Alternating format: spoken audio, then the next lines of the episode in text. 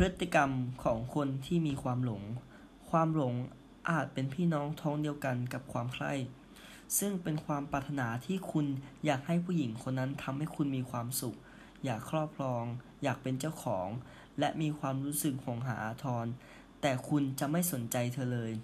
จนกว่าเธอจะพูดว่าอยากเจอกับคุณ ถึงแม้คุณจะไม่อยากพาเธอไปไหนนอกจากขึ้นบนเตียงเท่านั้น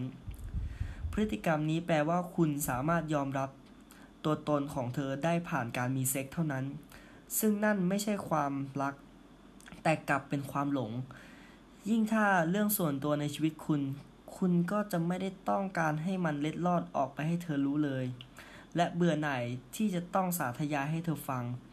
เรื่องอนาคตยิ่งไม่ต้องพูดถึง แม้จะเจอกันบ่อยบนเตียง แค่ไหนก็ตาม คุณก็ไม่เคยคิดเรื่องอนาคตกับเธอเลย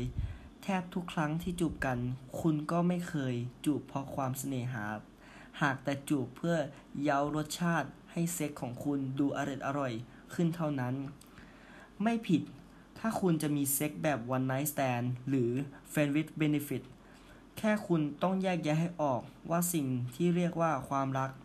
สิ่งไหนที่เรียกว่าความหลง เพราะเมื่อใช้ความหลงสารสัมพันธ์รักต่อ อาจนำซึ่งปัญหาและการเลิกลา ลองมองย้อนดูให้ถี่ถ้วนว่าเซ็ก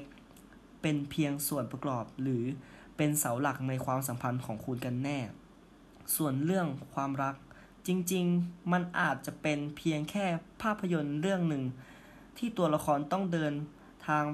ฝ่าฟันอุปสรรค หรือบททดสอบของความสัมพันธ์ และตอนจบของภาพยนตร์นี้